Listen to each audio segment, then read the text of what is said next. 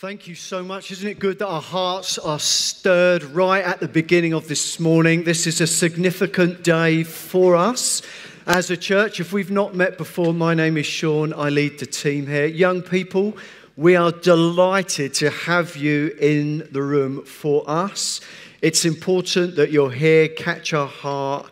You're what God is doing through us in your places of education or wherever you find yourself. And those of you who are online, great to see you. Uh, the room's looking good and healthy in here. I'm looking forward to the day that you can be with us back in the room. I've got to believe that day is coming. Certainly for most of you. I know some of you it's not practical to come in. Uh, last weekend, I watched my friend preach. Wasn't he preached last Sunday. I caught up with it on Monday. And he spoke from a passage in the Bible that I've not read for a while from two Kings chapter thirteen. Uh, it was for his church. It was a great message for his church. But as he read the passage, I felt the Spirit of God come upon me and animate my soul and illuminate the Scriptures to me for us here in Reading. I had texted my friend last night and said, thank you so much for your, it was a great preach for your church. I'm going to use the same passage on our Vision Sunday. And that's often how God talks to us through other people. God has something for us, and it's going to be a prophetic message through this passage. What I mean by this, I believe that God is speaking through me. I've talked it through with the leaders for us to hear and to weigh what I'm saying. So we're doing this at the beginning of our meeting because this is the beginning of the year, and then we're going to make time for the prophetic as we sing our songs collectively for us as a church. So this isn't a, there's particularly for one person in the meeting who, this is one of those mornings for us as a church, while the youth are in. Uh, we've queued up the prophetic working party. They're already warmed up, so to speak. We want to make room for that, and we're going to end this meeting having communion together. So if you're online, that's where we're headed. Uh, bread and juice, if you can get ready for that. It's going to be a great morning, isn't it? Uh, maybe you've just turned up. This is just what you do. You've not thought about it. We've prepared for you, and we want to catch you up with what God is doing for us. So if you have a Bible, hopefully many more people have opened their paper Bibles this week. If you're tracking last week's, I certainly have. two Kings chapter thirteen, verses fourteen. We're going to start there. If you don't know what I was referring to just briefly, you didn't hear last week's message, do. It was a blinder. Here we go. The lighting's changed, and my eyesight might fail, but it will come up on the screen behind me. When Elisha was in his last illness, so Elisha was this great prophet to the uh, kings of Israel and Judah. King Jehoash of Israel visited him and wept over him. My father, my father, I see the chariots and the charioteers of Israel. He cried, or he lamented. Elisha told him, get a bow and some arrows. And the king did as he was told. Elisha told him, put your hand on the bow. And Elisha, and Elisha laid his hands, his own hands on the king's hands. Then he commanded, open the eastern window. And he opened it. Then he said, shoot. So he shot an arrow. And Elisha proclaimed, this is the Lord's arrow, an arrow of victory over Aram, this was their enemies, for you will completely conquer the Arameans at Aphek. Then he said, now pick up the other arrows and strike them against the ground. So the king picked them up and struck the ground three times. But the man of God was angry with him. You should have struck the ground five or six times, he exclaimed. Then you have beaten Aram until it was entirely destroyed. Now you'll be victorious only three times. And then Elisha died and was buried. I mean, there's this amazing story. Maybe you're unaware of the context here, but there was real pressure on uh, Israel's king at that time. They had a, a real and pressing danger. That was the Arameans. Uh, and the king realizes that he's lamenting the chariots and the charioteers because they're militarily... He's inherited a weak army, and he's being faced with an oncoming pressure of an army. And worse than that, he's a bad king. So he is not walking with God. So he's not walking with God. Militarily, he's weak, and there's pressure on his borders. Worse still, Elisha is dying. So Elisha was a nuisance to him, but he knew God was with him and did extraordinary miracles of salvation through Elisha. This king is facing real pressure. And then we have this amazing prophetic picture. So Scott, you can represent the bad king, Jehoash. If you can come out, David, you can be our prophet Elisha. Whoa! Come on then, David. So he's facing real pressure, the bad king. And so it calls Elisha. Elisha, or he comes to visit Elisha. Elisha says, go and get a bow. So he gets his bow. And then, as he draws the bow, the prophet anoints the king with his hands. So these arrows that he's going to fire come with an anointing from God. So then he steps away and he fires his arrow. We have rehearsed this. They are real arrows. So he then fires. And then what does Elisha say? That was the arrow of victory over Aram. So now there's this prophetic calling, anointing. Uh, by the grace of God, this bad king has been given power to do victory over the enemies of God. And then he says, shoot some arrows. So when he sort of bang arrows, so what he's now going to do, he's going to strike the ground further away with more victory arrows. And so the king shoots off some more arrows. But the issue is, as he's shooting the arrows, he only fires three arrows. He doesn't empty the quiver. And the issue is, he's now got the anointing of God for victory over the enemies of God, for the benefit of the people of God, and yet he only fires three because he's so immediate. The pressure's lifted off him. He leaves the quiver full, and he gets a rebuke. And then the prophet dies. Thank you, guys. You can see why this is massively animating. The Spirit of God came upon me. I abandoned Ephesians, which I was preparing, because God has something to say to us through this passage. We can see the pressure they're under, sure. We can see the prophetic picture. We can see obedience. Do you see how obedient he was under pressure? When the king wanted a salvation, massively obedient, gets a, gets a bow, gets an arrow, opens the window, shoots. And when he realizes he's got what he wants, he fades. His appetite for full obedience to God is low. He doesn't empty the quiver. Now, why is that for us at such a time as this? Well, our vision statement we've been living with for some time now. If we could flick that up. God has called us to be a growing, Jesus-centered community that is bringing God's kingdom to Reading and beyond. That is what God has put in our hearts. That is what we've been walking to for ten years, having it formed like that, but for about twenty years in terms of we just knew it in our guts. We just couldn't spit it out like that. But we, we've done that now. This is God's calling upon us. And I felt as I heard, read this passage on Monday and reflected and met with God, I felt he wanted to talk to us about growing. Did you see that Elisha, he received the king for the benefit of God's people? Even though he was a bad king, even though the Israelite culture was going south, so to speak, he received the king because he loved God's people. He believed in the promises over God's people. And so he made himself available to grow in love. All of us know that there's a strange culture in the U K at the moment. For the last two years, it's, all, it's, it's quite exciting. It feels like that. There's a breeze of God blowing through here. I'm good with that. That's, if you're online, there's a clattering from the breeze uh, ventilating the room. That's what's. Well we are well ventilated in Jesus' name. We're well ventilated because we've been living in culture. We've had two weird years. We're now just starting to plan. Many of us have been more isolated than we ever imagined we would be for two years. And through that period, we saw the murder of George Floyd and the huge backlash on racism and institutional racism. And suddenly, that kind of evoked lots of emotions and is still evoking emotion, should still be evoking emotion and injustice around racism and institutional racism.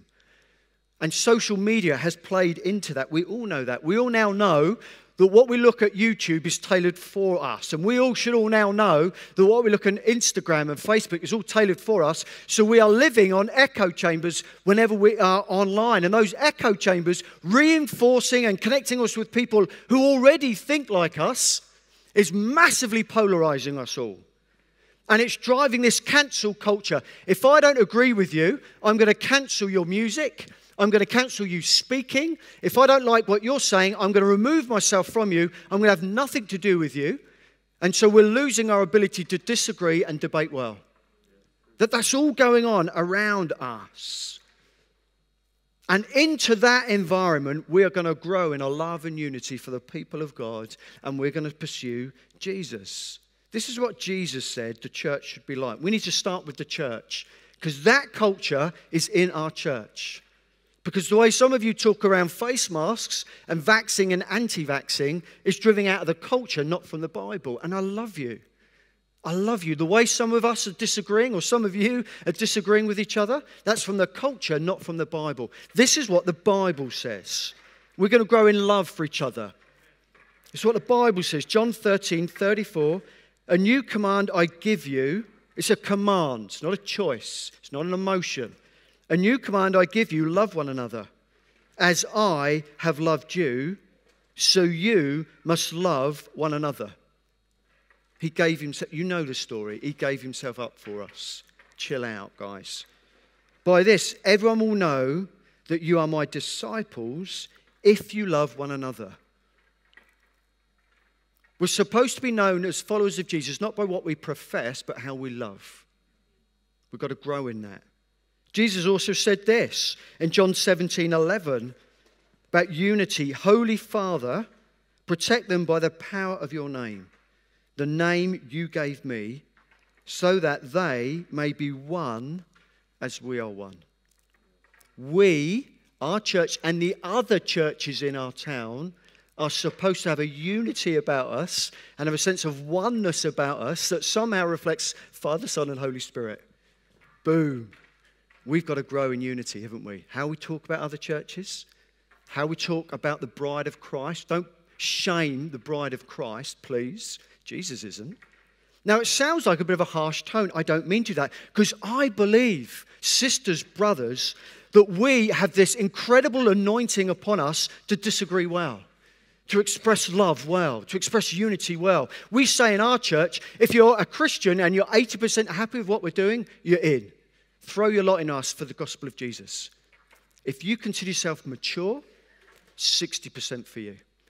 sixty percent and happy with how we do things, but we're going to do it for the gospel, for the bride of Jesus Christ. We're all in. Less than sixty, it's a bit scratchy and bumpy. There may be another church for you in the town of Reading. But hey, we're in on this. There's an anointing upon us. I want us, I feel that God is saying to us this year, we're going to empty the quiver on loving the church and expressing unity in the church, certainly in this room, as we process all that God has for us to get through this year of finding each other and how we're relevant. We're going to express love, and we're going to empty this quiver for Jesus. Are you up for that? Yeah. That's what he's talking about. That's one of the contributions we're going to bring to the wider bride. We can talk about this stuff with love and unity. We're clear. We're going to grow in that. Second thing I felt the Holy Spirit put on me, we're going to be growing, but we're going to be Jesus-centered. We're going to be Jesus-centered in, in kind of a different, nuanced way. Jehoash, did you notice that he came to the prophet for a savior? He sought out the prophet because he needed a savior. But he wanted a savior more than he wanted a Lord. He doesn't actually want to do all that the prophet said. He just wants a savior. I'm hoping you're tracking where I'm going with this. You see, Jehoash, he missed the big picture. The big picture wasn't the pressure in that moment. It was the big picture that was given to Abraham and that was given to Isaac and Jacob. The big picture that was given to King David, that God is winning a people for himself. It was because of the promises of God that Elisha lays hands on a bad king so he'd have some victories. It was all because of the promises of God. Because Elisha was aware of the promises of God, this big sweep of a story that God is going to fill the earth with his glories as the waters cover the seas. And so he even moves towards a bad king to have victories, because ultimately God is going to win a people for himself. And so whilst it delayed them going to exile into Daniel, as we've read about, and into Babylon, ultimately the people of God were resurrected. You see, we need to be Jesus-centered, which means we need to come to Jesus, to the prophet, Jesus, as Savior and Lord. But if you want to come to him as your Savior and Lord, you've got to know who Jesus truly is. And to know who Jesus truly is, you need more than four Gospels. Some of you know, even now, you've woken up now. You need more than four Gospels to know Jesus. Those four Gospels are an account of his life. To understand the richness and the theology of what that Christ event did, those thirty-three years when God walked on planet Earth, to understand the richness of that, you need the whole Bible. Yeah. You, you, you're not going to get it from Matthew, Mark, Luke, and John. You, you're going to miss the whole point. We need to, to love Jesus, to be centered on Jesus. You've got to know God's word, not just the four. When you think, what would Jesus do? He acted on a huge worldview of the Bible and the promises of God and how God deals. And he brought that all to his life. We too must understand that. On God's Big Story this week, we're running a theology course. And they talked about the temple. Can you remember the temple? Certainly it was this meeting place of God. First it was in a garden, and then it was in a tent. And when they built the Jerusalem temple, right in the center of that structure was a small space that one man could go on one day a week, from one tribe, from one nation. Outside of that was the holy place. Do you remember that? Well, actually some other men from that one tribe could go to set up the bread and tend to the lamps. Outside of that was the court of men, where the men from that one tribe Uh, and, the, and Israel could come, and outside of that, then the women could come. Then outside of that, it was the, the court of the Gentiles. Do you remember that? So it was great that the, the presence of God was amongst the people of God, but actually with very limited access, and there was division all the way through. When you understand that imagery of temple, and when you realize that when that Christ event, when Jesus was amongst us for thirty-three years, and then he is now the temple of God, and, and now he has come, and now there's no division. That dividing wall of hostility was torn down at the Christ event, that now all the nations and men and women, regardless of your tribe, can now come to Christ. Well, if you don't understand where it's come from and where it's going in the book of Revelation, we're all back together, you end up with a weird understanding of who Jesus is. And you miss so much of that. Yes, you can be saved, but being caught up in the purposes of God, you need the whole counsel of Scripture.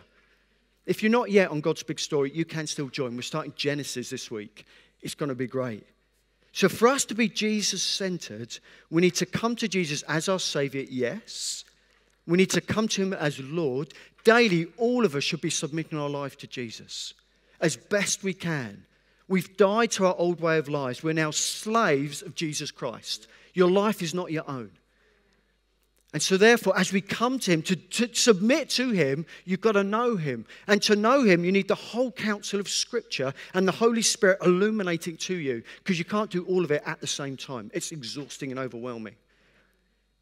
Sisters, brothers, we are going to be a Jesus-centered people, and I believe there's an anointing upon us to do that, whether it's through R F C three, whether it's through Sundays, whether it's through God's Big Story, whether it's through your own devotional life, whether you're doing Bible in the Year, whatever you're doing, I'm believing that we as a people this year are going to empty our quiver in pursuing the presence of God and understanding who Jesus truly is. The Bible is all about God's story of redeeming the world. And Jesus is the central actor. And to understand what he's doing for us, we need more than just four Gospels. We need the four Gospels, but to understand them, the richness, the joy, the wonder, the wonder of Jesus, what he did in those thirty-three years and is now doing. You need all the Scripture. Come on. Come on, are, are you, I, I'm hoping there's going to be something of a prophetic in all of us. Come on, we've got God's word. What a privilege. I, I'm going to move on. I'm losing time. Growing, Jesus-centered, and we're in Reading. If you read on in one chapter, in two Kings thirteen, you realize, you know those three arrows that he fires out? Later on in his reign, he recovers three Israelite towns. That's amazing prophetic fulfillment straight away.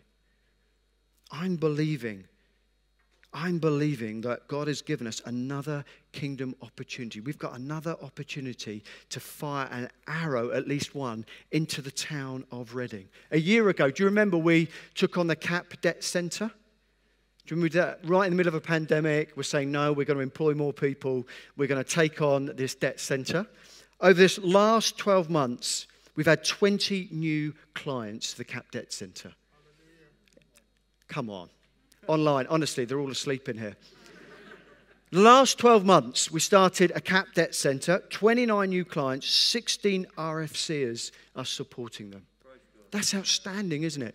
That's an arrow that we fired into last year. That's on top of the many other arrows through Starting Point, through Chapter two, through uh, Home for Good, uh, through the other, the toddler group I spoke to B this week. We've had thirty families who aren't connected with R F C have now got a safe place to come with their kids, find other mums, learn from one another, and hear a little bit about Jesus. Now, we're now doing that uh, in uh, uh, Catesgrove and in Whitley, two midweek toddler groups now. We're firing these arrows uh, into Reading to bring justice and hope. But I'm believing, friends, there's more than that. Uh, this year, we're teaming up what we call Torch, which is where local churches form local hubs, geographical hubs. And we're going to work with the council so that, and doctors and surgeries and pharmacies who want to make point of crisis referrals, they can phone up Torch, of which we're at the centre of, and they're going to have a group of people who are able to help them. So this week, Andy Dickens, he looks after Tuesday. We're supposed to get five a week. I think he had six or seven just on Tuesday.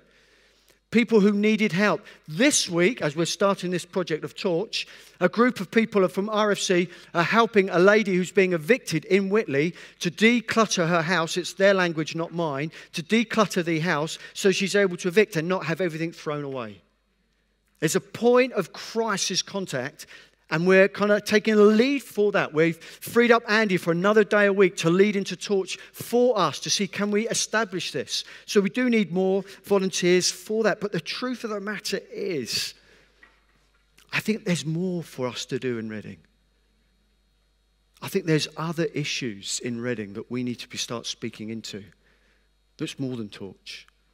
Of social justice. Not just point of crisis. There's some social justice stuff going on we've not even gotten to. And I'm believing it's taken us twenty years, friends. We're going to fire some arrows of victory for social justice into our town that has the anointing of God upon it. It's not because we're clever or bright or well-resourced. It's because God is with us. And I'm not even sure what they are yet. And I'm not even sure how we're going to fund it or resource it, but there's an anointing on us. We've got to fire some more arrows into our town. Arrows of victory. Our enemy is not people, it's injustice, it's darkness. We've, we've got to do this, friends. We've got to make this a good place to be if you're a foreigner, if you're an alien, if your skin colour is not considered as good enough, or your postcode. We've got to do some... This is our year. It's not a, a precise calendar yet. This season is us.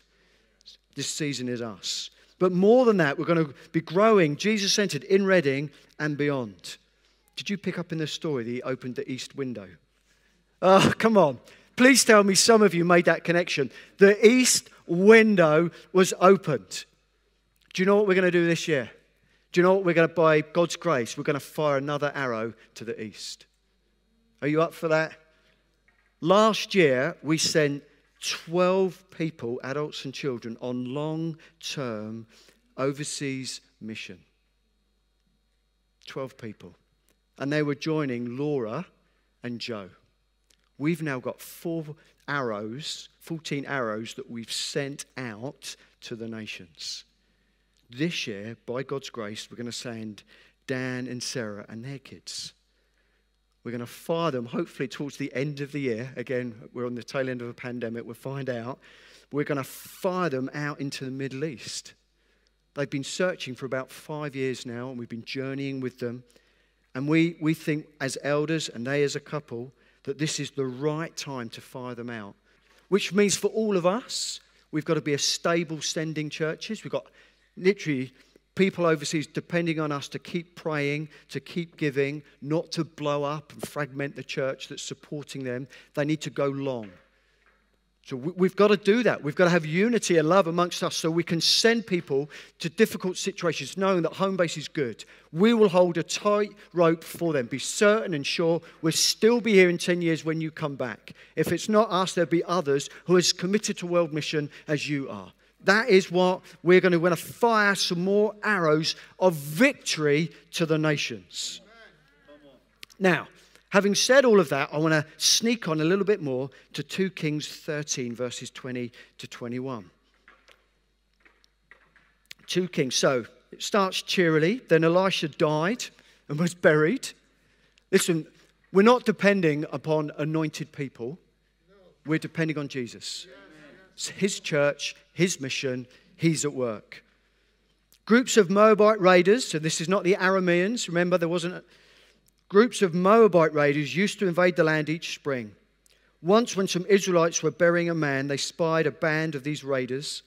So they hastily threw the corpse into the tomb of Elisha and fled. But as soon as the body touched Elisha's bones, imagine this, the dead man revived and jumped to his feet. That's amazing. Remember, tombs in those days, they didn't bury them like we do.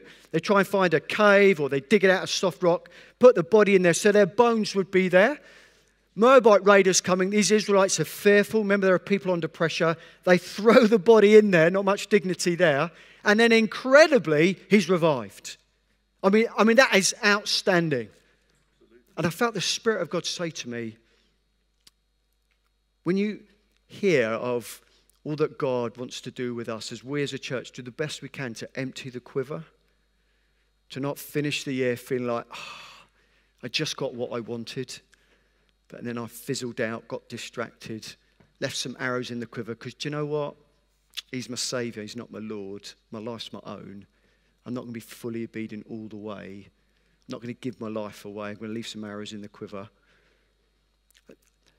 That kind of language can be, if you are in pain, if you already feel weary and tired, if you feel disillusioned with Jesus, you could feel massively condemned right now or hopeless even.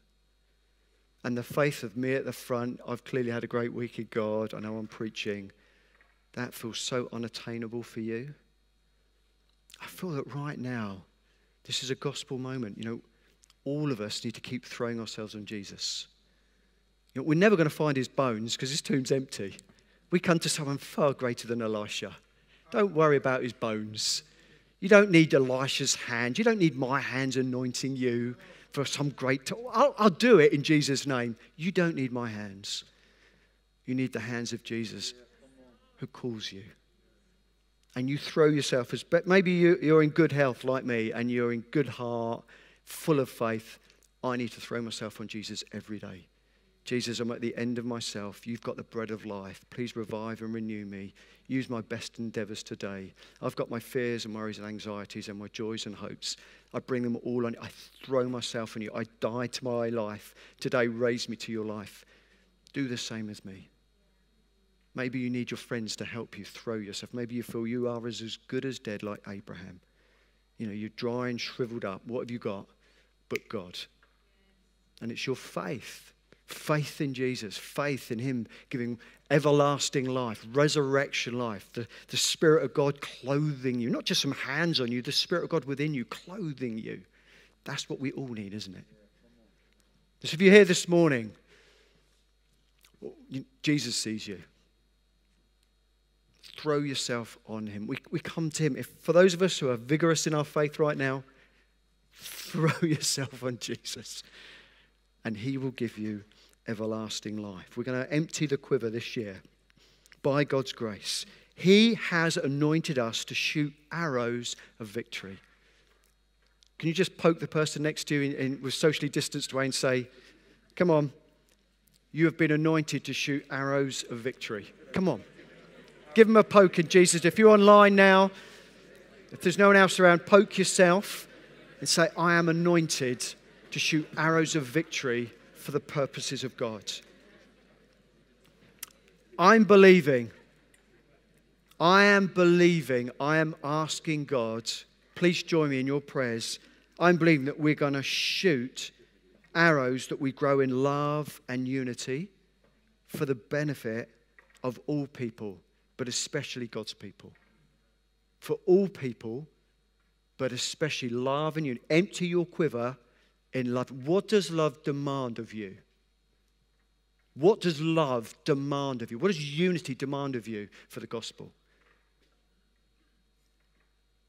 I'm believing that we're going to fight hours of victory so that we know the richness of Christ as Saviour and Lord. Well, ultimately it means we need Scripture illuminated. We need an appetite for God's Word so we see what He's doing and who Christ truly is. That we would fire this year, we'd fire new arrows of victory into Reading for His victory and for His kingdom to come in Reading. That there would be no more. I, I want to keep. There is still racism and institutional racism. There is still rife sexism in our town. That, that, that it's so ugly. And we haven't even got to the rich and the poor and how we treat foreigners and how we talk about the traveling community. That we have got so many more arrows to fire, not in pride, because of an anointing upon us in God. We've got to draw back our bow and fire some more arrows to the nations. Maybe not all to the east. We're maybe going to open up some new windows to the south and the, the west. Draw it really far. And then we're going to keep throwing ourselves on Jesus. This year, I'm believing we're going to keep finding everlasting life, resurrection life in Christ. Faith to go again. So if you're able to, can you please stand? I think the band's going to come back up and lead us in a time of singing.